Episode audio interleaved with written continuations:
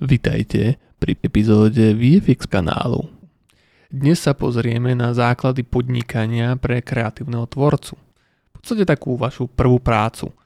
Ako by to mohlo vyzerať, pokiaľ tá nebudete zamestnancom a brigádnikom, ale budete chcieť sa živiť sám, takže byť tzv. živnostník a podnikateľ. Rozoberieme si vlastne, čo to je živnosť, čo to je SRO alebo tzv. SROčka, nejaké rizika, povinnosti, dane a podobne. Takže poďme hneď na to. Ešte predtým si ale vypočujeme naše krátke tradičné intro neintro. VFX kanál je podcast o vizuálnych efektoch na Slovensku s veľa e, m, m, vďaka tomu, že ho vedie VFX artist a nie nejaký rečník alebo moderátor. A tým som ja, Michal Šabík. A zaoberáme sa v tomto podcaste zatiaľ takými nejakými základnými témami o tom, čo sú to vizuálne efekty, kde sa to študovať, ako sa dá podnikať na Slovensku a podobne.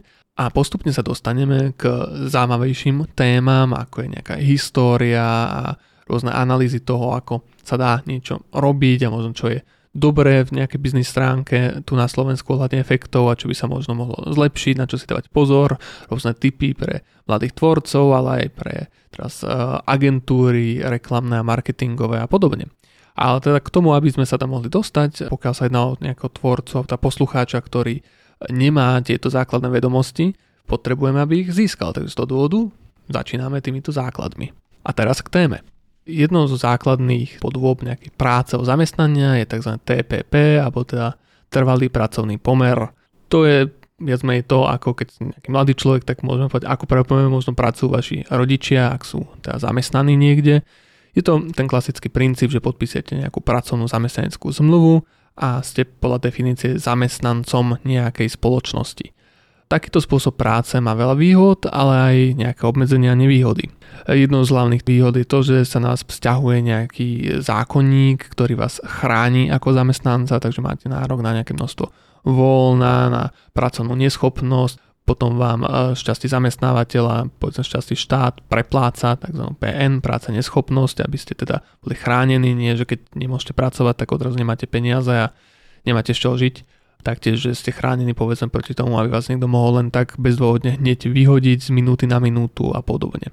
Ale taktiež máte z toho aj rôzne povinnosti, pevná platba nejakých štátnych odvodov a do sociálnej poisťovne, zdravotnej poisťovne, nejaké dania a podobne.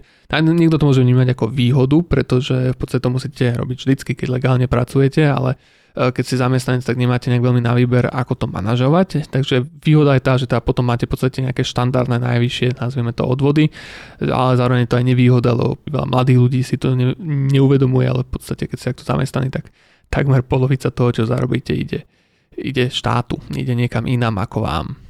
No, e, takto niečo je ale zvyčajne vhodné pre niekoho, kto už prepo neštuduje samozrejme, preto je zvyčajne, ako môže to byť potom aj nejaký znížený pracovný úvezok, nie plný, hej, nie TPP, ale nejaká, nejaký nižší úvezok, čo je polovičného, štvrtinový a podobne. Ale teda ten plný úvezok je teda 8 hodín, 5 dní v týždni, čo sa týka štandardov, tá nejakých tuším 160 hodín mesačne čo je zvyčajne docela ťažké zvládať popri nejakej škole a môže to byť problém takýto úvezok získať, keď ste teraz aj mladý človek, ktorý už je po škole alebo neštudoval, ale sa tá učil sám a chce ísť niekam pracovať, tak tým, že vlastne tam pre toho zamestnávateľa vznikajú tieto povinnosti platiť za vás tieto odvody, e, mať teda nejakú, nejaké účtovné oddelenie alebo minimálne účtovníčku, ktorá bude teda pre všetky tých zamestnancov pripravovať tie výplatné pásky a všetky tie odvody a, a podobne, takže to je určitý druh servisu, ktorý nie vždy musíte dostať. Či vám to už teda vyhovuje alebo nevyhovuje, či by ste vlastne chceli alebo nechceli. Každý nejaký mladý človek práve pozná brigádny pomer, čo sa týka nejakých prác, ako ja neviem, práca niekde v McDonalde alebo ja neviem, v Pantarej alebo v Tesku je to docela bežný spôsob, ako si mladý človek môže privyrobiť. Čo sa týka vizuálnych efektov, tak väčšina štúdií asi neponúka moc nejakú brigadnickú prácu. Možno niekde niekto áno, ale nie je to až tak e, štandardné. E, môžete sa dostať zrejme k niečomu, čo sa volá stáž a môže byť prípadne platená stáž, ale to nie je niečo dlhodobé a štandardné, e, čo sa týka tejto oblasti. Čo vlastne, ak nie ste nejaký brigádnik so zmluvou, nie ste teda zamestnanec so zmluvou, nie ste stážista, tak čo je ďalšia možnosť? No ďalšie možnosti sú buď uh, teda pracovať na nejaké zmluvy, takže napríklad môžete pracovať na autorské zmluvy. To ale nie je zrovna najpraktickejšie riešenie, pokiaľ to je nejaká pravidelná práca pre nejakého jedného dodávateľa a každý mesiac by ste museli spisovať novú autorskú zmluvu alebo ku každej veci. A taktiež v podstate ne, nemám teraz presne naštudované tie pravidlá, ako to je ohľadom nejaké maximálne sumy, ktorú môžete takto zarobiť a keď ste akože nejaký umelec na voľnej nohe a kedy už je nejak buď povinné alebo praktickejšie si zriadiť niečo iné.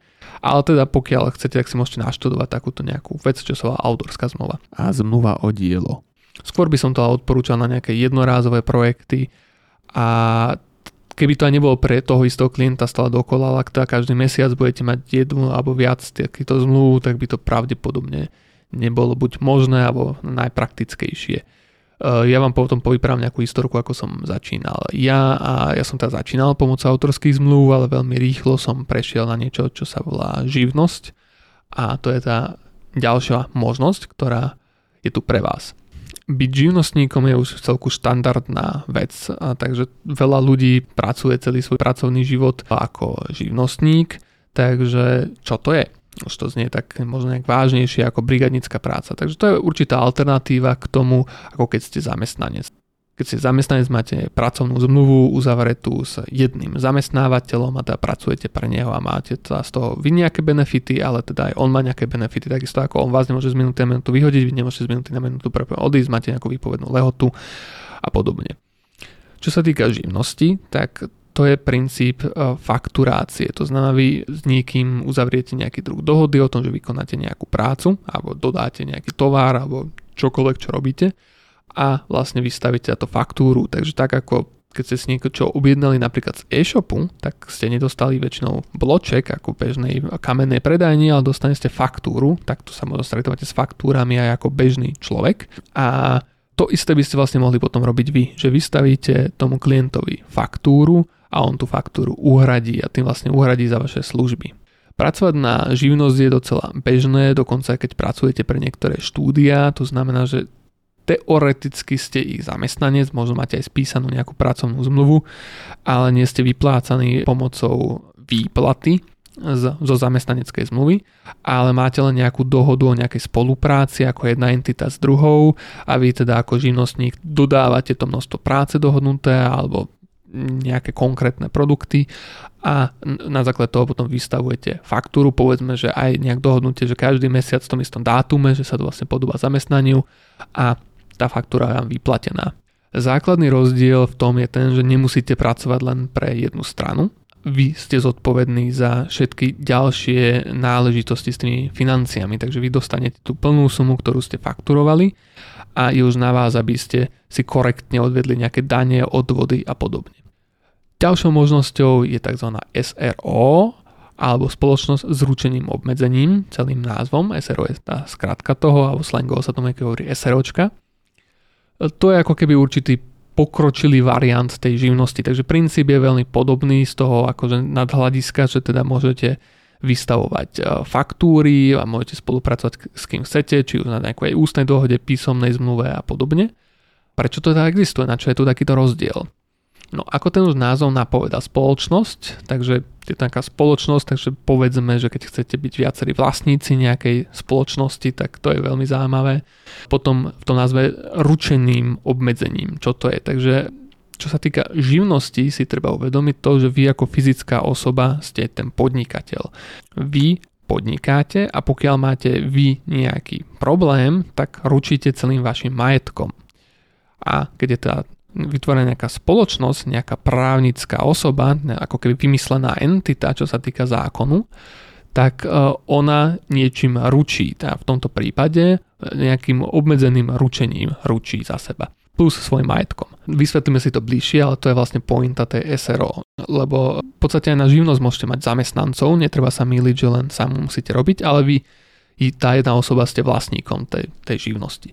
Čo sa týka SROčky, môže byť kvázi viacej vlastníkov, presne čo tam tzv. nejakí spoločníci a konatelia, to si ešte dovysvetlíme, ale teda vlastne vlastníci môžu byť viacerí a potom nejakí ľudia len menej tej spoločnosti konajú a potom môže mať sa tá spoločnosť nejakých zamestnancov, ale tá virtuálna právnická osoba má svoj majetok, není priamo váš ako osoby a má teda nejaké to e, ručené obmedzenie, ktorým e, ešte navyše ručí za seba. Potom sú aj iné možnosti, ako napríklad akciová spoločnosť, ale to už sa netýka pre niekoho malého, neskúseného, kto práve začína, takže to už nemusíme až tak rozoberať. Znova rozdiel je ten, že teda tam sú nejakí akcionári, takže vlastne keď si kupujete akcie Apple alebo niečo podobné, tak to je podobný princíp. To znamená, že tá spoločnosť má nejakých akcionárov, ktorí kúpili nejaké akcie a potom je tam teda nejaký board, ktorý e, rozhoduje o vlastne nejakom smerovaní tej firmy a podobne. To je, to je zasa iný model určený znova na niečo ešte väčšie s väčším množstvom podielníkov. Okrem toho ešte existujú sa nejaké neziskové spoločnosti a existujú občanské združenia a podobné ďalšie veci, ale to sa už netýka biznisu a teda tvorby vizuálnych efektov viac menej, takže tu by sme mohli vlastne v rámci nejakých tých základných možností skončiť. Mohli by sme sa vrhnúť na to z takého pohľadu, čo z toho vyplýva a ako sa s tým pracuje a prípadne čo by si si vy mali zvoliť. Ako príklad môžem použiť nejakú svoju vlastnú skúsenosť a historku z nej. Keď som ja začínal, tak na šupke, kde som teda študoval na strednej umeleckej priemyslovke, alebo teda vtedy škole užitkovej výtvarnica Jozefa Vidru v Bratislave, som študoval fotografiu a tak samozrejme som skúšal robiť sem tam nejaké fúšky, čo sa týka fotografie, nejaké svadby, nejaké jednoduché fotenia. Moja sesternica Ivana Lipovská je tiež fotografka, alebo teda bola vtedy aktívna fotografka profesionálna, takže bola taká zlatá, že občas ma pozvala na niektoré fotenia, to som sa veľmi veľa vtedy z toho naučil a som dodnes za to veľmi vďačný. Takže bol som vtedy pri nejakých foteniach, myslím, že v Orange a fotila, myslím, že Adelu Banášovu a podobných ľudí, tak som tam niečo asistoval, čo som dokázal a vedel. Takže takto som sa ocítal pri nejakých eh, projektoch, niekde to ako fotograf, niekde ako asistent, ale to väčšinou bolo buď nejak na tú autorskú zmluvu a podobne. Potom e, popri škole som e, brigádoval jedno obdobie v Kodak Expresse. V tej dobe ešte sa veľa fotilo aj na film a aj na digitál, že bolo to prechodové obdobie, veľa ľudí chcel pár fotiek a zvyšné fotky napali na CD, lebo už začínalo byť moderné si teda fotky pozerať počítači alebo nejaké digitálnej podobe, ale stále ľudia chceli aj tie fyzické fotografie, takže tento biznis celku fičal, takže to bola tá klasická brigáda. Ale tak určite som neplánoval ostať byť zamestnancom Kodaku, mal som vyššie ambície a začal som sa v tom období zaoberať už tou 3D grafikou, vďaka tedajšiemu priateľovi tejto mojej sesternice, teraz už je to aj manžel dávno, ale tejto bol to aj priateľ a on ma zoznámil vlastne s 3D grafikou, za čo som tiež veľmi, veľmi vzácný a dal mi kvázi aj takú prvú fušku a naučil ma všetky tie základné veci a vlastne dal mi takú motiváciu do toho. A vlastne ďaká týmto nejakým podnetom som sa chcel účastniť a začať zahrávať aj v týchto oblastiach, takže e, sem tam som sa mohol robiť nejakú grafiku alebo niečo podobné a odtiaľ som sa dostával ku týmto 3D veciam. No a potreboval som to nejako oficiálne riešiť. Hej. Nie vždy sa dalo a nemal by sa to nikdy to robiť nejak len ústne, slovne, kamarádsky, ešte keď to je pre rodinu, tak povedzme, ale e, samozrejme tak sa určite nedá oficiálne pracovať, je to nelegálne. Potreboval som nejakú formu, ako tie peniažky ku mne dostať oficiálne, takže som začal rozmýšľať práve o živnosti. Ale v tej dobe som tomu nerozumel, bál som sa toho a dostala sa mi pod ruky taká možnosť zamestnať sa v jednom štúdiu, nebudem menovať v akom, ale ponúkol mi to pán eh, Vladimír Kordoš, ktorý bol teda vtedy pedagógom na šupke na, na grafickom oddelení, že ma vlastne odporučí eh, svojmu bývalému študentovi, ktorý mal štúdio, aby som vlastne získal teda nejakú prácu a nejakú prax, že som šikovný a dá mi túto možnosť. Mne sa to vtedy hodilo, lebo vlastne som akurát bol v tom období, keď som sa hlásil na filmovú fakultu a ešte vizuálne efekty neboli otvorené a na kameru som nebol prijatý, takže som mal vlastne okno, počas ktorého som robil nejaké takéto fúšky, pomáhal som na škole, že som tam neoficiálne učil na šupke, mal nejaké ako keby kurzy a zároveň tam robil administratora počítačov a podobne. A dostal som sa vlastne takouto cestou teda do tohto štúdia, kde som mm, robil takého chápať chlapca pre všetko, lebo veď bol som fotograf, takže vedel som fotiť, to tam potrebovali, mali tam aj dobrého fotografa a Hasselblad digitálny, čo som v tej nadšený a vlastne mali ateliér, to bolo skvelé, ale primárne robili vlastne nejaký obalový dizajn, takže fotografovali väčšinou len tie produkty s tým ich dizajnom a potom potrebovala grafiky nejakej týchto obalového dizajnu vytvárať, sem tam nejaké letáky a podobne a občas sa im vlastne hodilo aj mať nejakú 3D vizualizáciu, ktorú im robil jeden externista a ja keďže som tam prišiel s tým, že bol som vtedy samozrejme trošku mladý chalán, trošku naivný, trošku koký, tak som bol tak jasné, všetko sa dá, všetko viem, všetko spravím. A občas potom sa to sa na nestihalo na tie termíny a podobne, ale zároveň bol som aj šikovný a nejaké veci som sa vyprodukoval a tým pádom sme tam takto kolaborovali. A došlo k takej situácii, že majiteľ firmy, ktorý tam bol aj takým ako keby hlavným mentorom pre nás všetkých, išiel na dovolenku a zveril teda ostatným, aby tú firmu nejako viedli a že on konečne po rokoch si ide dopriať nejakú väčšiu dovolenku.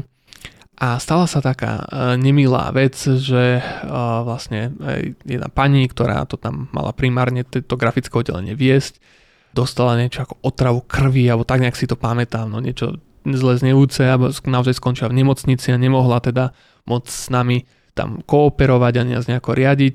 A vlastne potom ten druhý, čo tam bol najstarší grafik, tak ten to zobral tak trošku svojský, ten si spravil z toho voľno, že super, nikto ma nekontroluje, tak ten tam moc nechodil a vlastne ostali sme tam len dvaja juniori, jedna slečná a ja a ten fotograf, ktorý fotil. Na vlastne tedy sme mali aj takú väčšiu zákazku, že sa fotil taký katalóg, môžete si predstaviť niečo ako IKEA katalóg, skrátka bolo to pre nejakú nábytkovú značku, takže to bolo vtedy veľmi dôležitá zákazka pre to, pre to štúdio, lebo to bol trošku nový typ zákazky a chceli sme tam v tom zaslniť, tak sme sa teda my dva juniori tam nejako snažili to všetko zvládnuť, všetku tú robotu. Ja som tam vlastne upravoval tie fotografie, zalamoval niečo, všetky ostatných klientov sme nejako sa snažili obvolávať, riešiť. Tomu majiteľovi sme sa nevedeli dovolať, lebo bol niekde, skrátka neviem, na mori, niekde, kde nebol signál a bolo to teda dosť napínavé, ten tam fakt ostávali do noci, do rána, snažili sme sa to nejako zvládať a potom keď sa nám s ním nejako podarilo spojiť, tak samozrejme bol veľmi nahnevaný a vlastne vyústilo v to, že sa vrátil z tej dovolenky, že rodinu tam nechal, utekal naspäť na Slovensko, dobehol sem, zmobilizoval všetkých, nejak sa to podarilo teda zachrániť, všetko sme poudozdávali, viac menej na termín, všetko dopadlo dobre. No a potom sa stala taká vec, že vlastne všetkým povedal, že nám ďakuje za to vypetie a že sme to zvládli a že teda to dáva v odmenách buď finančne alebo dovolenkovo, ako platím voľno, si môže všetci vybrať, tak sme boli takí nadšení. No a všetci tí starší, čo polka z nich to odsabotovala, ani nechodila do roboty, keď tam on nebol, tak si to povyberali a my mladí sme tam zase ostali, že máme ťahať. Tak som bol, že tak toto asi už nie, lebo vlastne ja som mal tam dlhšie aj takú dohodu, že popri tom budem chodiť ešte stále na tú šupku, na tú strednú školu, e, riešiť tie počítače a viesť nejaké tie kurzy, čo som tam mal, veď tam, keď som tam mal len symbolicky nejaký plát, veď som mal len maturitu, oficiálne som nemohol učiť alebo niečo, ale skrátka chcel som to robiť, boli sme dohodnutí, dal som slovo a v podstate som sa tam asi už mesiac alebo dva neukázal. A vždy, keď som vlastne spomenul to, že už by som tam potreboval ísť a že sme sa dohodli, tak vždy na mňa vlastne išiel tak trošku citovo vydieračne. A tak a dokonca robil aj také veci, že ma zobral na večeru s rodinou a tam začal vlastne o mne vyprávať, aký som talentovaný a šikovný. A tak, takže bolo to také akože trošku zvláštne, že videl som, cítil som, že ma manipuluje a zároveň no, nemal som v tej chvíli nejakú odvahu a schopnosť na to niečo povedať. A potom to vyústilo v to, že znova nás tam nechal, že tam máme my makať, tak som vlastne za ním zbehol, že toto nie je fajn a že ja vlastne potrebujem ísť do tej druhej práce a že skrátka s tým nesúhlasím a že teda podávam výpoveď, že trávil som tu teraz každý deň, ja neviem, aj 20 hodín a dostávam skrátka len tých 8 hodín preplatených 5 dní v týždni tam bol ešte taký ten konflikt, že ja som si zapisoval do tej knihy tie reálne hodiny, koľko sme robili, alebo na mňa sa nahnevaný, lebo to sú práve tie veci, ako vravím, že ja som tam vtedy ako zamestnanec a na to sú zákony, koľko môže človek pracovať, takže musel pre, prepisovať tú nejakú knihu s osmenami, kde sme sa podpisovali. A on mi to oznámil, keď som mu toto povedal, otočil taktiku, nebol odrazu milý, oznámil mi, že nie, on vyjadzuje mňa. Tak ja, že dobre, OK. Takže ďakujem jasne, tak sme sa dohodli, tak teda, že odchádzam. No a že, teda, že dokončím smenu a pôjdem, aby bol teda ten deň sa okrúhlený. Onže v poriadku. Tak som si išiel hore, ešte dokončiť nejaké povinnosti A jak som vlastne chcel odísť, tak prišiel za mnou a zavolal si ma do svojej pracovne a povedal mi, že Michal, že mám tu takýto ešte projekt, ukázal mi ho a povedal mi, že skrátka potrebuje, aby som to teraz dokončil v ten deň. Tak ja, že dobre, ale tak minútová tarifikácia. Ja to nebudem zase zadarmo navyše. On že dobre, tak minútová tarifikácia. Tak som vybehol hore. Bolo to skrátka taká zákazka, že potlačená na sklá do takého jak pivovaru alebo niečo podobné, do nejakej krčmy to graficky nejako pripravil vlastne do toho štádia, do ako bolo požadované a v ten deň povedzme, neviem, večer o 9. alebo kedy som skončil a pozdravil som sa a išiel som preč.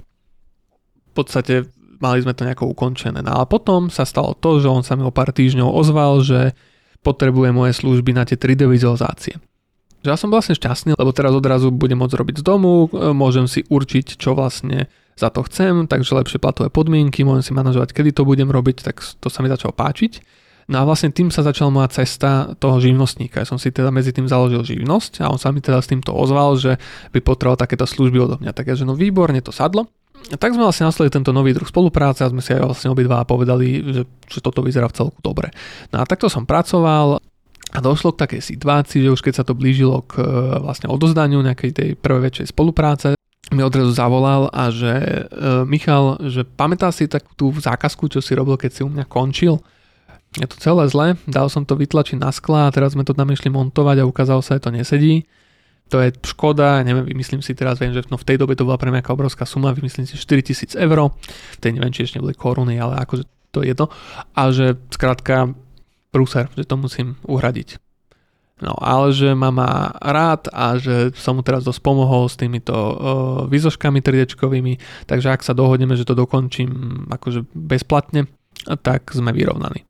Tak som sa tak rozbehol, že Dobre, sú tie sklá potlačené u teba v práci? No hej, t- tak sa vidíme tam, čau, to, to, zložil som, na, začal som utekať k nemu do roboty. Vedel som, že o tom čase on tam zrejme nebude, lebo väčšinou o tom čase bol na obede s rodinou. Naklúsal som do firmy, prešiel som cez vrátnicu, tam som sa pozdravil, ešte ma, si ma pamätali, som sa spýtal, že či môj stôl je ešte hore, alebo či už je na mňa zamiesto mňa niekto prijatý, že ne, to tam máš, tak až výborné, že či tam môžem po niečo skočiť, že jasné, tak som vybel hore, zapol som počítač, podrel som kolegov, popriskrinoval som si všetky nejaké súbory, čo som tam mal z toho projektu, poslal som si ich na e-mail, odfotil som si ich pre istotu do mobilu, zbehol som znova dole a e, vlastne v, tej aule boli tie veľké sklá a už medzi tým tam došiel aj tento majiteľ a hneď ma zavolal tak sebe do pracovne. Ukázal mi tie sklá a že vidí, že sú zle pripravené. A ja si si istý, že nikto po mne s tým nepracoval, hej, že to sú, že ja som bol posledná osoba. On že áno, ty si bol posledná osoba, čo s tým pracovala. No ale ja som si hore pozrel tie súbory, ja som si ich pripomenul a teraz ako som sa pozrel na tie vytlačené veci, tak som videl, že tu chybu tam ja nemám a že sú tam aj nejaké iné dizajnové zmeny a podobne. Že to, že to skrátka buď rád, že ti dávam takúto ponuku, inak mi budeš musieť zaplatiť tých 4000 eur. No hovorím, neviem, aká to bola suma, to teraz dávam pomyselné číslo, že povedzme 1000 eur som ja mal dostať za tie vizualizácie, ale 4000 som narobil škodu, na mi teda ponúka akože super akciu, že teda nedostanem tú tisícko, ale ten vyrovnám 4. Takže vlastne výhodný deal. No a ja som, som si takmer istý, že ja som to nepokašľal a zároveň to berem tak, že ja som bol vtedy ešte zamestnanec. Som tam nemal hmotnú zodpovednosť podpísanú za žiadne tlačoviny a nič podobné. Som tam bol ako junior v skúšobnej dobe. Tak ako to som mu tak nejak sprizvukoval naspäť a on na mňa, či sa s ním chcem akože súdiť. No, ja som v tom období mal akurát dosť tesne po tom, že som riešil nejaké súdy o výživné s mojim otcom, že som ich prevzal po mame, lebo som bol teda plnoletý po strednej. Takže som bol taký rozbehnutý v týchto veciach, tak som tak mu povedal, že vieš čo, dobre, jasne, poďme na to. No, uvidíme, koľko rokov to potrvá, takže si to užím. A, a vieš o tom mimochodom, že do piatku ti mám odozdať tie výzošky, no tak sa len tie ti neodozdám v tejto chvíli a začal som mu citovať z toho mailu, lebo on ako mi preposlal komunikáciu, tak mi to preposielal nechtiac aj vlastne s históriou a som videl, čo jemu písal klient. No alebo nemal v ďalšom vlákne komunikačnom. Tak som začal citovať nejaké tie vety, nebudem to teraz rozoberať, ale niečo v takom duchu, že e, mu vlastne vytkyňali, že či to je to akože kvalitné štúdio, čo vyhralo veľa ocenení a, že teda tie výzožky, čo potom odo mňa prišli, že tie konečne vyzerajú schopne a že teda ak sa to v tom duchu do piatku nedokončí, tak rozvezú spoluprácu. No a som čakal, že čo bude a on teraz sa tak postavil z tej stoličky, usmial sa na mňa srdečne, prišiel ku mne, podal mi ruku a podal mi, že Michal, ja som hrdý, som ťa to naučil hrať. Že konečne si oný posera, výborne, jasné, máš pravdu, po tebe to mal Ivan, to je mimochodom ten, čo vtedy zdrhol, keď tá najstaršia grafička dostala ten, tú otravu krvi a on bol potom ako keby druhý najskúsenejší a sa vyparil. Takže no, že ten, ten to dostal vlastne za úlohu po tebe dokončiť a zapracovať tam nejaké pripomienky klienta a on to skrátka spravil tak, že to nechťa posunul, ušlo mu, celá tá vec nebola na stred, klient to teraz takto nechce ale jemu to nemôžem z výplaty strhnúť, on je to jeden z najstarších grafikov, mňa potrebujem ho, keď mu toto strhnem z výplaty, tak on mi podá výpoveď a odíde. A mm, tak som to skrátka musel na teba vyskúšať, že ak si ušetriť aspoň trošku niečo, takže takto by som si aspoň tisícku ušetril na tebe, tak Takže prepáč, jasné, no veď aspoň si to naučil hrať, výborne, samozrejme. Takže koľko? 1200, 1500 sme boli dohodnutí, že? 1500 a prepravku toho alkoholu, že? a tak toto aj dopadlo, že som to vlastne toho piatku dokončil, no osobne mi prišiel ešte poďakovať, pogratulovať, doniesol mi prepravku toho alkoholu a spolu sme si tam otvorili šaržové čísla, neviem, 0,3 z linky výrobnej a sme si pripili na dobrú spoluprácu, e, že vlastne sa to podarilo. Takže to asi k takej nejakej historke, ako to občas funguje v tejto branži e, a celkovo v podnikaní na Slovensku. E, samozrejme je to len jedna skúsenosť, ale tak mám ich povedzme viacej celku zaujímavých, takže asi sa to tu občas deje. A, a možno aj taký náhľad na to, ako sa niekedy k tomu vedieť postaviť sám za seba a ako to pozerať, že nebrať to presne osobne alebo niečo, že on to tiež zobral super spôsobom, neurazil sa, obidva sme si hrali svoju hru, ale nehovorím, že tak by to malo fungovať v žiadnom prípade, ja som zastanca za čisté jednanie a úplne iné praktiky, ale tak keď evidentne som si bol istý, že niekto na mňa skúšal ser, tak ja som si vyskúšal tiež hrať tvrdo. Teraz si to poďme ale rozanalizovať z takej tej nejakej praktickej stránky otvoril som si živnosť. Takže čo to znamená? Živnosť e, sa v podstate označuje tá činnosť, ktorú môžete vykonávať. Takto. Toto nebude odborný výklad pomocou niekoho, kto študoval nejaký, uh, ja neviem, management biznisu alebo ekonomiku a podobne. To je samozrejme, ak poviem nejaké termíny nesprávne, tak veľmi sa ospravedlňujem. Nie je to moja parketa, toto je naozaj určené pre kvázi ľudí, ktorí s tým začínajú a potrebujú tomu na nejaké základnej úrovni chápať. A keď si pôjdu teraz prečítať blog nejakého ekonóma, tak aj tak im to nič nedalo, by sa museli nad tým veľmi hlboko zaujímať a doštudovať si každý, každé tretie slovo, takže skúsim to vysvetliť tak nejak jednoducho. Aby to človek vlastne neplitlo, keď si otvára nejaké podnikanie, tak si kupuje alebo si tam zaznačuje nejaké činnosti podnikania, No a čo to znamená to, že budete teda fyzická osoba, nie právnická, ako sme si mysleli, právnická osoba je napríklad tá virtuálna, keď vytvárate tú firmu, takže vy ste fyzická osoba, ste naozaj existujúci človek. A na vaše meno a vaše rodné číslo sa vám priradí nejaké IČO, alebo teda identifikačné číslo organizácie a funguje to vlastne aj tak, že keby ste tú živnosť potom zavreli a znova otvorili, tak pokiaľ viem, v tejto chvíli je to viazané na vaše rodné číslo, takže znova by ste ostali to isté ičo, hej, takže to už bude navždy pre vás to, to jedno, ako pri živnostníkovi. Pri SROčke sa keď zavrete a otvoríte novú, tak dostane nové ičo, lebo je to celkovo nová právnická osoba. Potom neskôr dostanete priradené DIČ, alebo teda daňové identifikačné číslo pre daň z príjmu. No, dobre, e, veľa, veľa zložitých vecí. Čo to teda znamená? Takže keď si otvoríte tú živnosť, to sa otvára na živnostenskom úrade, v dnešnej dobe sa dá sa na všetko elektronicky, treba si to naštudovať. Existujú v spoločnosti ako napríklad Firmáreň SK, ktoré vám tento proces značne zľahčia za nejaký malý poplatok, to všetko vybavia za vás, ale v podstate to viete vybaviť aj vy sami na portáloch ako Slovensko SK a podobne. V dnešnej dobe, keď podnikáte, tak ste vlastne povinní mať elektronický občanský preukaz a komunikovať so štátom už elektronicky, ale stále niektorá časť komunikácie existuje prípadne písomne, takže treba si to znova radšej podľa dátum, kedy začínate aktuálne veci naštudovať, čo musíte, čo nemusíte mať a ako to bude prebiehať začínajúcim ľuďom, ktorým sa s tým nechce veľmi párať, odporúčam niečo ako firmáre, no fakticky povedzme za nejakých 5 eur alebo 20 eur alebo koľko navyše vám otvoria aj seročku alebo živnosť a ste, ste vlastne vybavení, tak to môže byť naozaj rýchlejšie a dohliadnú na to, aby ste na nič nezabudli. Ale pokiaľ si sa na to trúfate, že ste ten typ, si to naštudujete alebo máte niekoho v rodine, kto vás tým povie, tak sa kľudne si to vyhoďte sami. Keď e, týmto procesom prejdete, tak dostanete toto IČO. Vlastne v tej chvíli ste už registrovaným podnikateľom a môžete vystavať faktúry s týmto IČO po nejakom čase, tuším, že je to podľa zákona do 30 dní, ale napríklad v môjom prípade to trvalo 6 mesiacov, lebo niekedy sa občas úradom zadarí, dostanete od daňového úradu to DIČ, čo je tá daňové identifikačné číslo. pokiaľ viem, ak sa niečo nezmenilo, tak môžete teda v tom prvom období fakturovať aj e, na faktúre len s tým ičom bez toho dič. V podstate od toho dátumu, keď sa registrujete, nemusíte na to dič čakať. Keď už dostanete, je dobré ho na tej faktúre udávať a vlastne to dič vám slúži práve na odvod dane z príjmu, pretože na Slovensku musíte z každého príjmu podľa nejakých pravidel, no nemusíte to byť, že z každého niekedy vám môže vyjsť nula, ale musíte teda vlastne odvádzať daň z príjmu tu si nemýlite potom ešte s DPH, to je daň z pridanej hodnoty, to je ešte iná daň, o tej sa tiež porozprávame. Takže po nejakom čase budete mať tieto dva identifikačné čísla a tie budete môcť udávať vo svojich fakturačných údajoch. Ako sa vystavuje faktúra? No veľa ľudí si môže sa napadať, že netuší, že jak odkiaľ mám k nej prísť.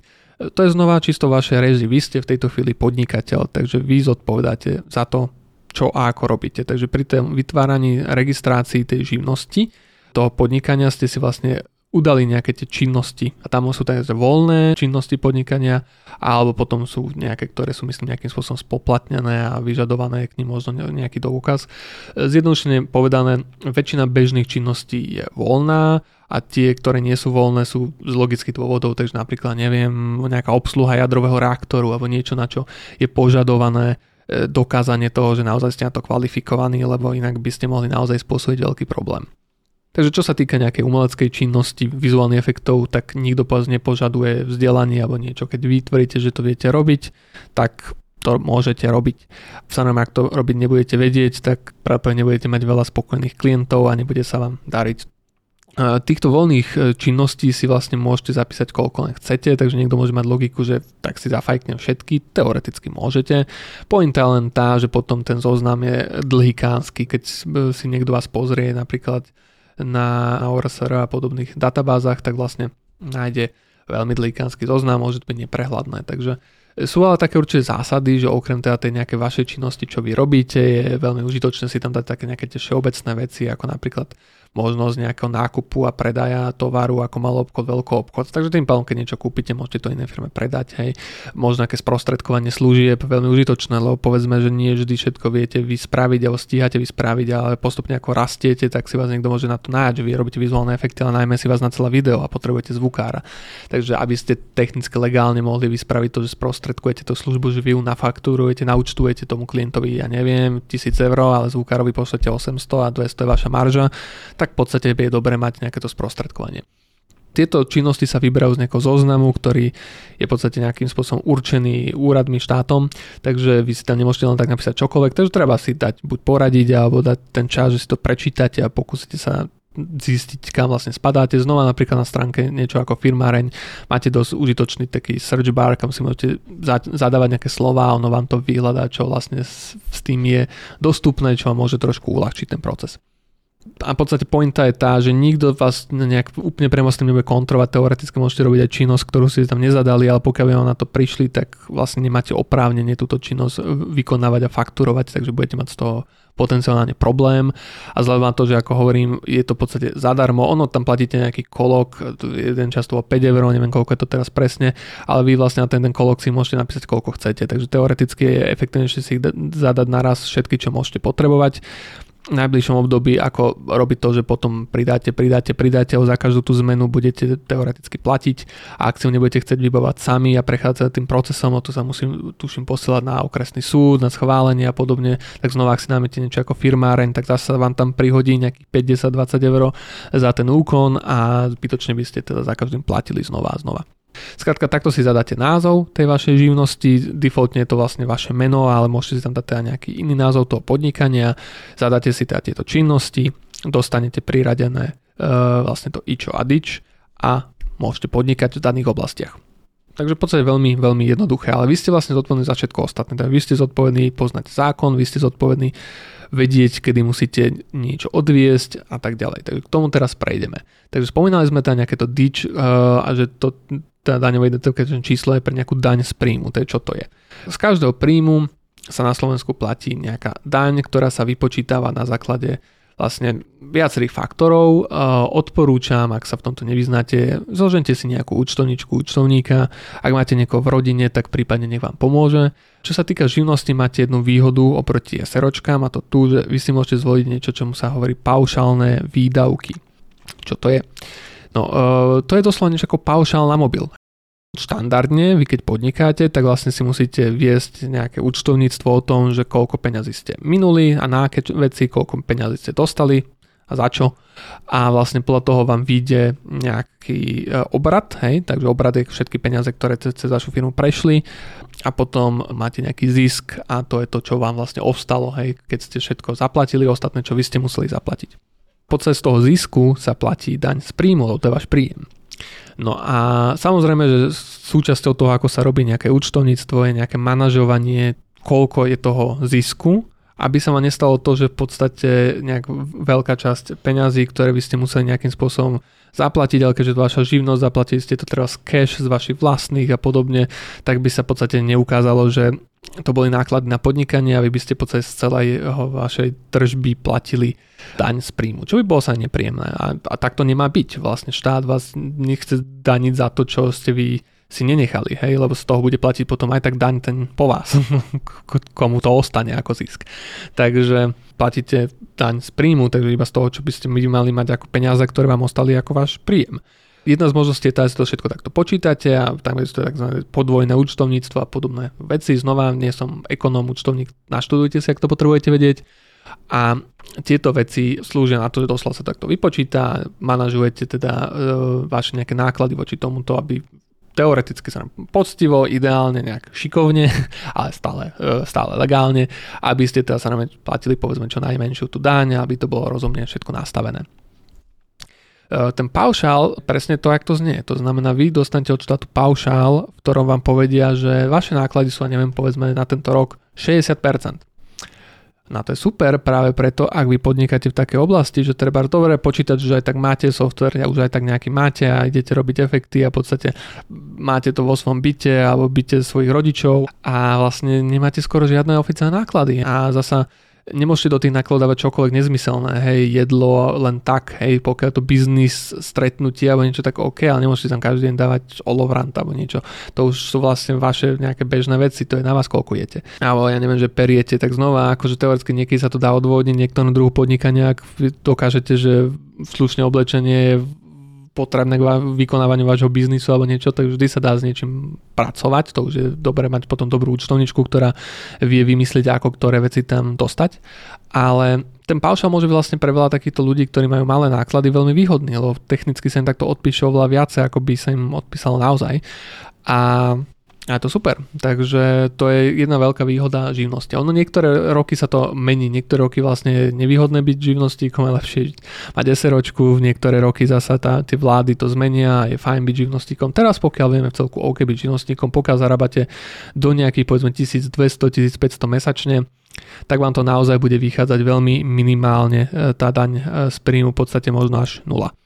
Platí len odvody a viac menej žiadnu daň čo je naozaj skvelé, lebo tam sú aj nejaké minimá, hej, že keď po nejakú sumu zarábate, tak vlastne sa vám to nebudú zdaňovať ani keby ste povedali, že všetko bol váš zisk a podobne, lebo by ste nemali z čoho žiť. Hej. Takže sú rôzne takéto zákony, ktoré vás nejakým spôsobom chránia nad určité príjmy, to znamená povedzme, keby ste mali 2000 mesačne a viacej, tak sa môže začať stávať tie pravidla toho paušálu pre vás nevýhodné a potom už môže byť naozaj efektívnejšie si reálne počítať a mať nejaké to podvojné účtovníctvo a počítať si teda, koľko ste mali nejakých výdajov, to je tzv. to, ak ste niekedy počuli, že tí podnikateľe si zbierajú bločky, hej, že nemáš bločky za benzín, nemáš blo- nekúpoval si počítač alebo niečo. Tak to je presne to, že oni potrebujú si tie veci odpísať, pretože no, častokrát ľudia k tomu pristupujú neúplne čisto a nechcú štátu radšej dať nič, čo nemusia, takže radšej si niečo kúpia, preto je napríklad známe, že podnikateľ si kúpu drahé auta, lebo radšej si kúpi to auto a odpíše si potom nejaké dane alebo niečo, ako by vlastne len zaplatil dane štátu. To už je sa na vašom nejakom morálnom kodexe a na tom, čo vám ako dobre vychádza finančne a ako máte účtovníka. Pri začínaní v podnikaní asi takéto problémy mať nebudete, skôr sa budete pozerať na to, aby ste ideálne neplatili moc tie dane z toho dôvodu, len že teda veľa nezarábate a potrebujete vôbec nejaké peniaze z toho mať, aby ste mohli vyžiť. Dobre, takže povedzme, že, si to prejednáte s nejakou účtovničkou v rodine alebo si nieko najmete, povedzme sa zhodnete na tých paušálnych výdavkoch, máte teda už všetky tie činnosti zapísané, máte nejaký ten názov, fakturačné údaje, vaše ičo dič. Dobre, čo s tými faktúrami? Samozrejme tá účtovníčka by vám to poradila, účtovník, ale viac menej odporúčam v dnešnej dobe sa zaregistrovať na niečom ako ikros.sk alebo komsu, neviem, a, alebo napríklad faktúryonline.sk alebo kom a, alebo podobnej nejakej stránke, čo sú vlastne služby, ktoré vám umožnia vystavovať faktúry. Väčšina z nich má aj nejakú free verziu alebo potom zľavy, keď tých faktúr máte naozaj málo. Napríklad ja som e, začínal na faktúry online, a tam je to, ja neviem, vymyslím si 7,90 mesačne, ale vzhľadom na to, že ja som tam vystával nejaké minimum faktúr ako študent, povedzme v priemere 10 faktúr za rok, tak 15 eur na rok, hej, že mi dali totálnu zľavu. Treba si vlastne toto zvážiť, ktoré to prostredie vám sympatické, ktorý povedzme vizuál faktúr, ktoré tam viete vygenerovať je vám sympatický a platov sa rozhodnete. Viac menej je to väčšinou nejaký jednoduchý systém. Samozrejme existuje aj offline systémy, ak by vám bolo nepohodlné tieto informácie zdieľať s nejakou spoločnosťou, takto online. Môžete mať samozrejme nejaký offlineový software, tuším Alpha bol jeden a podobne. A Pointa je tá, že to vždy nejaký systém, ktorý vám vie vytvoriť to tlačivo podľa nejakých parametrov, sa nám, že automaticky tam nakopírujete vaše údaje, aby ste ich nemuseli takým zadávať, automaticky vám to počíta uh, faktúry, takže tam pridáva nové číslo, podľa toho vygeneruje variabilný symbol, že keď vám niekto bude teda platiť, tú faktúru, tak ako ste si niekedy všimli, keď platíte čo za telefón, tučku, tak musíte dať variabilný symbol, čo je teraz nejaký váš kód a za tým mesiac trebárs alebo konštantný symbol je potom mesiac. Takže toto vám to všetko vygeneruje podľa nejakých nastavení, ktoré si tam zadáte, ktoré si, buď si vymyslíte, ako ich chcete, alebo sa dohodnete s vašim účtovníkom, ako to on vlastne preferuje. Ten klient to potom musí dodržiavať a podľa toho by vám mal platiť nič zložitého a dá sa to teda aj free. Samozrejme, že v podstate legálne všetko, čo splňa zákon, môžete si to vyrobiť aj, ja neviem, vo Worde alebo Exceli alebo akokoľvek budete chcieť, keď si chceli nejakú fancy faktúru. Len tým potom prídete o tento nejaký databázový systém, ktorý automaticky tam doplňa, iterujete čísla, automaticky vám robí nejaké grafy a prehľad toho, že ja neviem, v kvartáloch a v mesiacoch jednotlivých, koľko ste zarobili a podobne. Čo môže byť užitočné napríklad na sledovanie niektorých tých štatistík, pretože ako som spomínal, sú tam rôzne normy, kedy čo platíte. Takže keď si otvoríte novú živnosť, tak vlastne on to všetko funguje tak, že na vás bude potom platiť niečo, čo sa hovorí daňové priznanie. Takže raz za rok, v marci sa to väčšinou robí, musíte, keď bol COVID, tak sa to však posúvalo, musíte podávať tzv. daňové priznanie, čo je nejaký dokument, v ktorom priznáte, koľko ste teda za ten rok prifakturovali lebo vlastne ten štát to nemá odkiaľ vedieť. Vy si vo vlastnej réžii generujete nejaké faktúry a posielate klientom, štát netuší, koľko ste zarobili.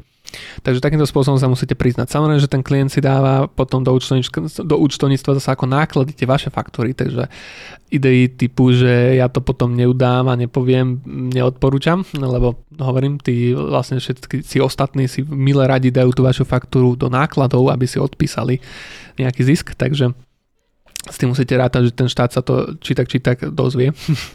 a, a teda podáte nejaké to priznanie, že toľko to som zarobil, toľko to som minul, takto mi to vychádza. No a samozrejme, e, napríklad je tam taká norma, neviem teraz presne ako sa volá, ale vysvetlím pointu, čo je asi najdôležitejšie, že každým rokom to inak stúpa, že vlastne pod ktorú sumu keď zarobíte, tak v podstate nemusíte platiť sociálne poisťovne žiadne odvody. Sociálna poisťovňa je e, v podstate tá, kde platíte si nejaký dôchodok a takéto nejaké štátne veci, e, ktoré sú povinné. Takže keď vlastne ste pod tou sumou, tak ste od toho oslobodení, lebo ako zarábate tak málo, že vlastne to od vás štát nežiada. Tento nejaký posledný rok to už bolo možno okolo 6 tisíc, keď som ja začínal, tak to bolo nejakých 3,5 alebo 4. Takže on to priebežne trošku stúpa. A, takže naozaj pokiaľ je to doslova nejaké privyrábanie si popri škole a prípadne popri nejakej ešte inej brigáde alebo práci na nejaký polúvezok, štvrťúvezok, tak vlastne možno, že to aj neprekročíte.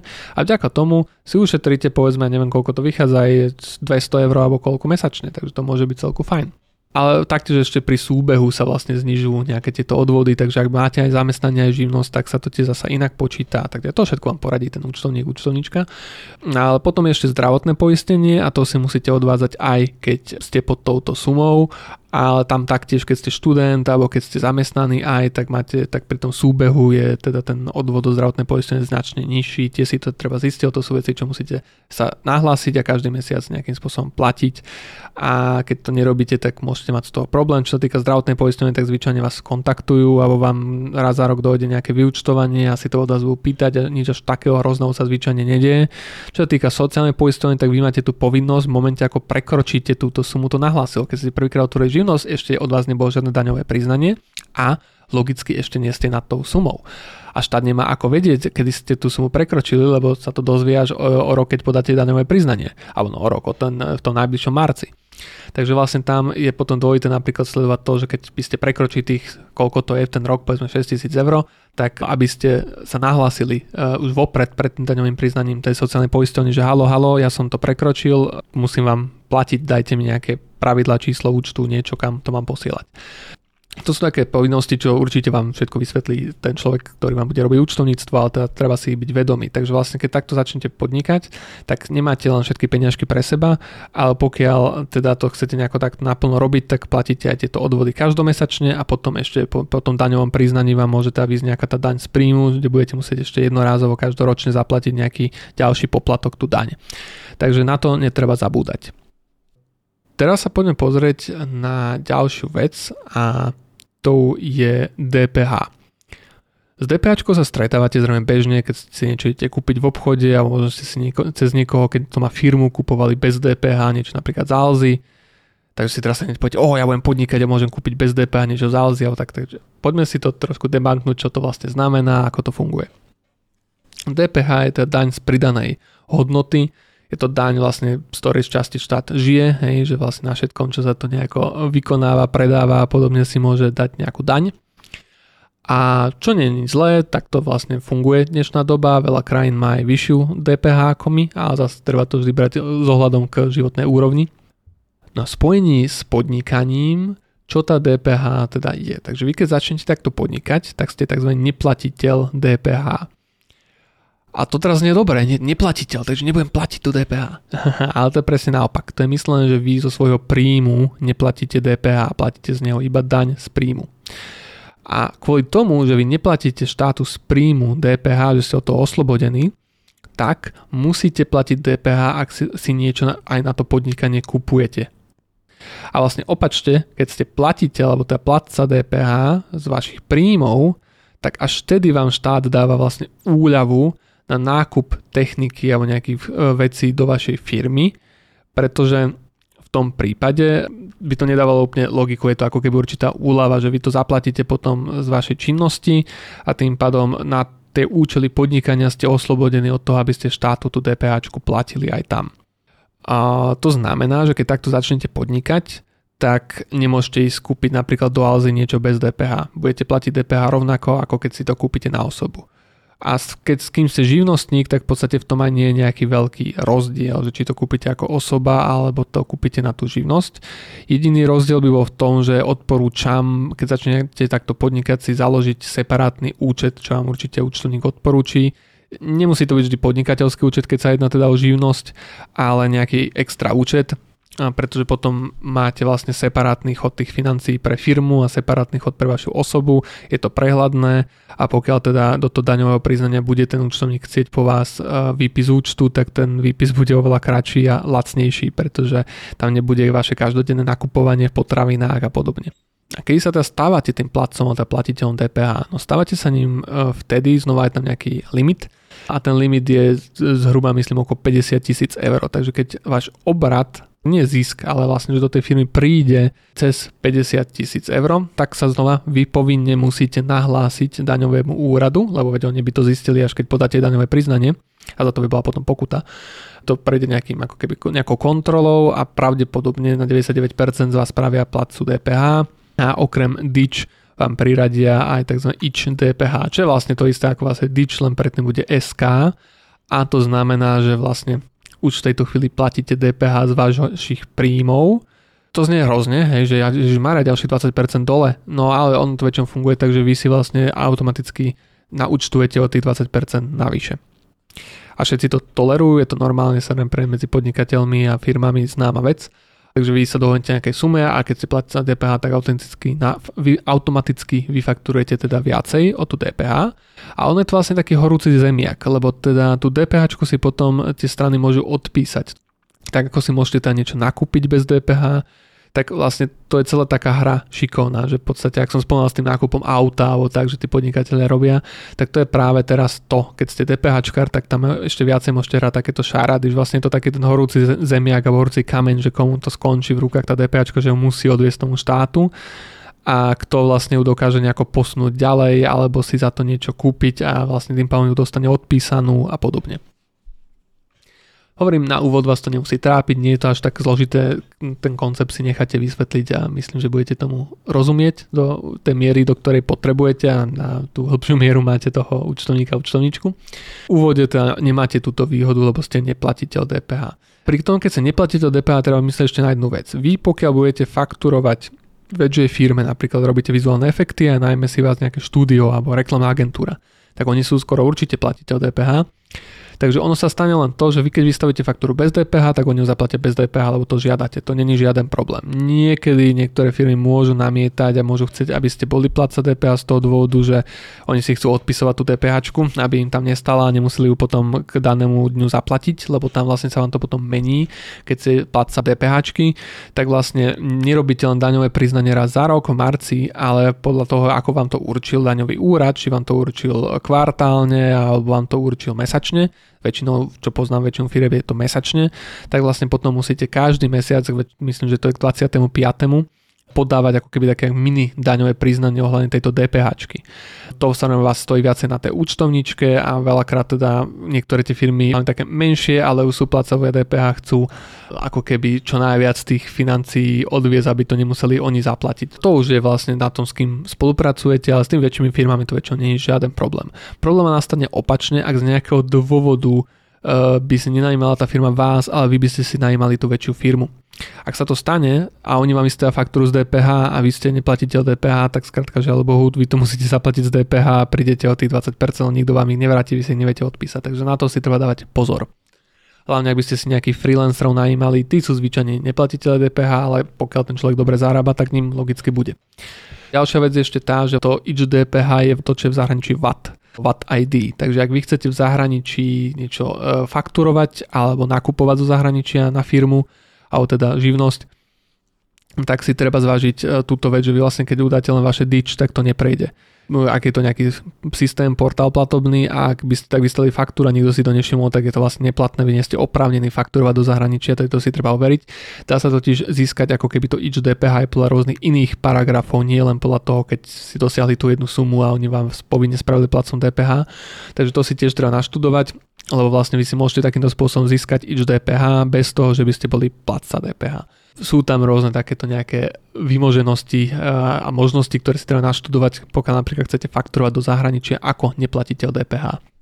Teraz, keď vlastne vieme nejaké tieto základné povinnosti, keby sme si teda zhrnuli, zaregistrujete si tie činnosti, dostanete ič a dič, vystavujete faktúry, vedete si nejaký druh účtovníctva, podávate daňové priznanie a prípadne podávate tieto da- e, ostatné nejaké informácie tým úradom, keď máte, tak čo si treba ďalšie uvedomiť pri podnikaní je to, že teda okrem tohto nesiete zodpovednosť za to, čo vlastne sa dohodnete s vašimi klientmi, či to vykonáte, či sú spokojní s vašou prácou a taktiež zasa, či vás zaplatili a keď vás nezaplatia, tak sa teoreticky môžete súdiť.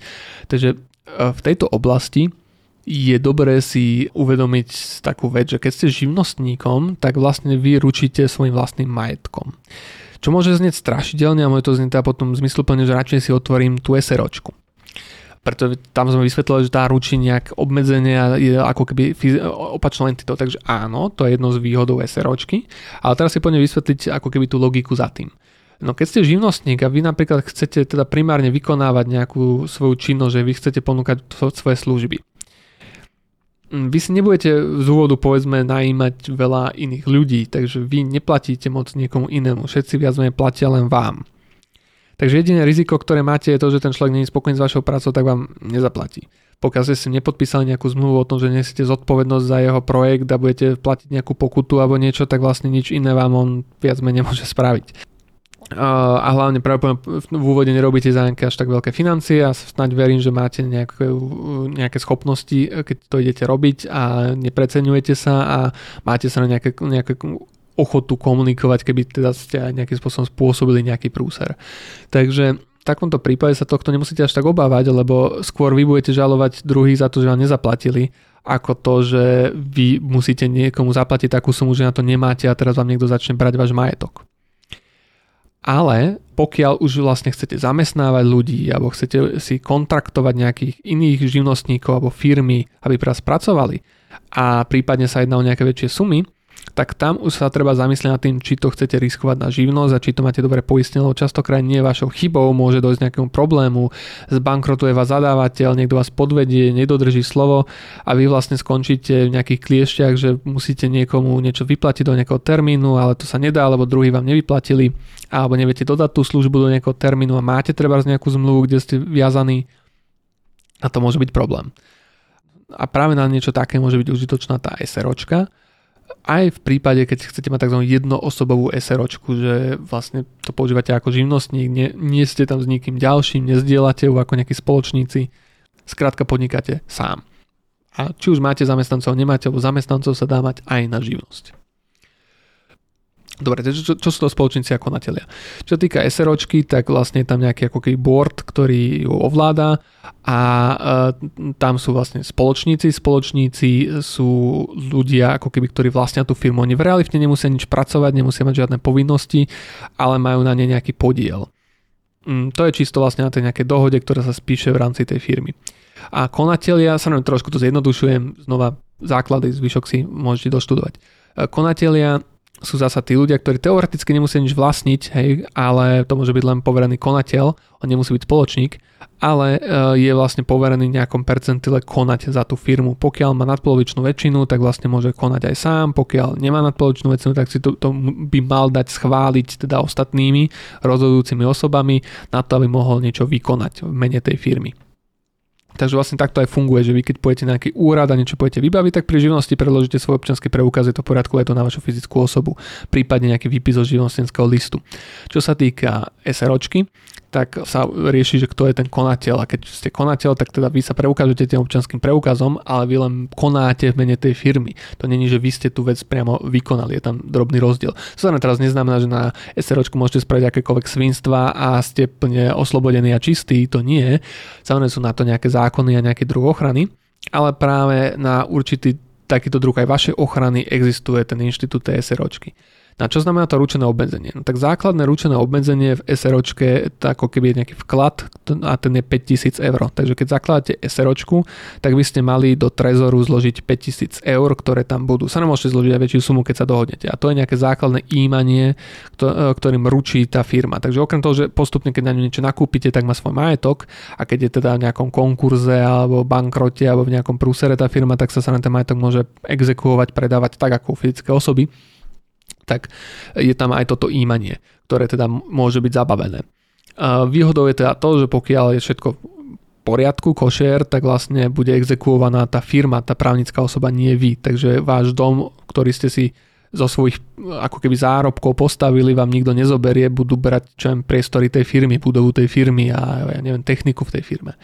Samozrejme, znova sú tam určité limity, pokiaľ by sa asi dokázalo, že to nejak extrémne zneužívate a na skvál ste tú firmu uviedli do nejakého bankrotu alebo niekam, tak zrejme sú nejaké veci, nie som právnik, ale na toto slúži. Pri živnosti vlastne mi nikto nerobil žiaden rozdiel v tom, že či ste to kúpili z toho osobného účtu, z toho firemného účtu. Vy ako fyzická osoba zodpovedáte v tej zmluve za niečo, takže vy a váš majetok veškerý bude vlastne v tom postrádaný. Ale aj keď to znie veľmi strašidelne, tak hovorím, nebal by som sa toho v tých prípadoch, keď v podstate vy tú živnosť používate na miesto zamestnania. To znamená, že peniaze prúdia len jedným smerom a to k vám a viac menej vy si stojíte za tým, že máte nejaké schopnosti a viete tú prácu vykonať a keď by ste spravili nejaký prúser a keď by ste mali byť nielen nezaplatení, ale aj by ste vy mali napríklad niečo nakoniec zaplatiť, tak to práve nebudú také peniaze, že by vás to likvidovalo.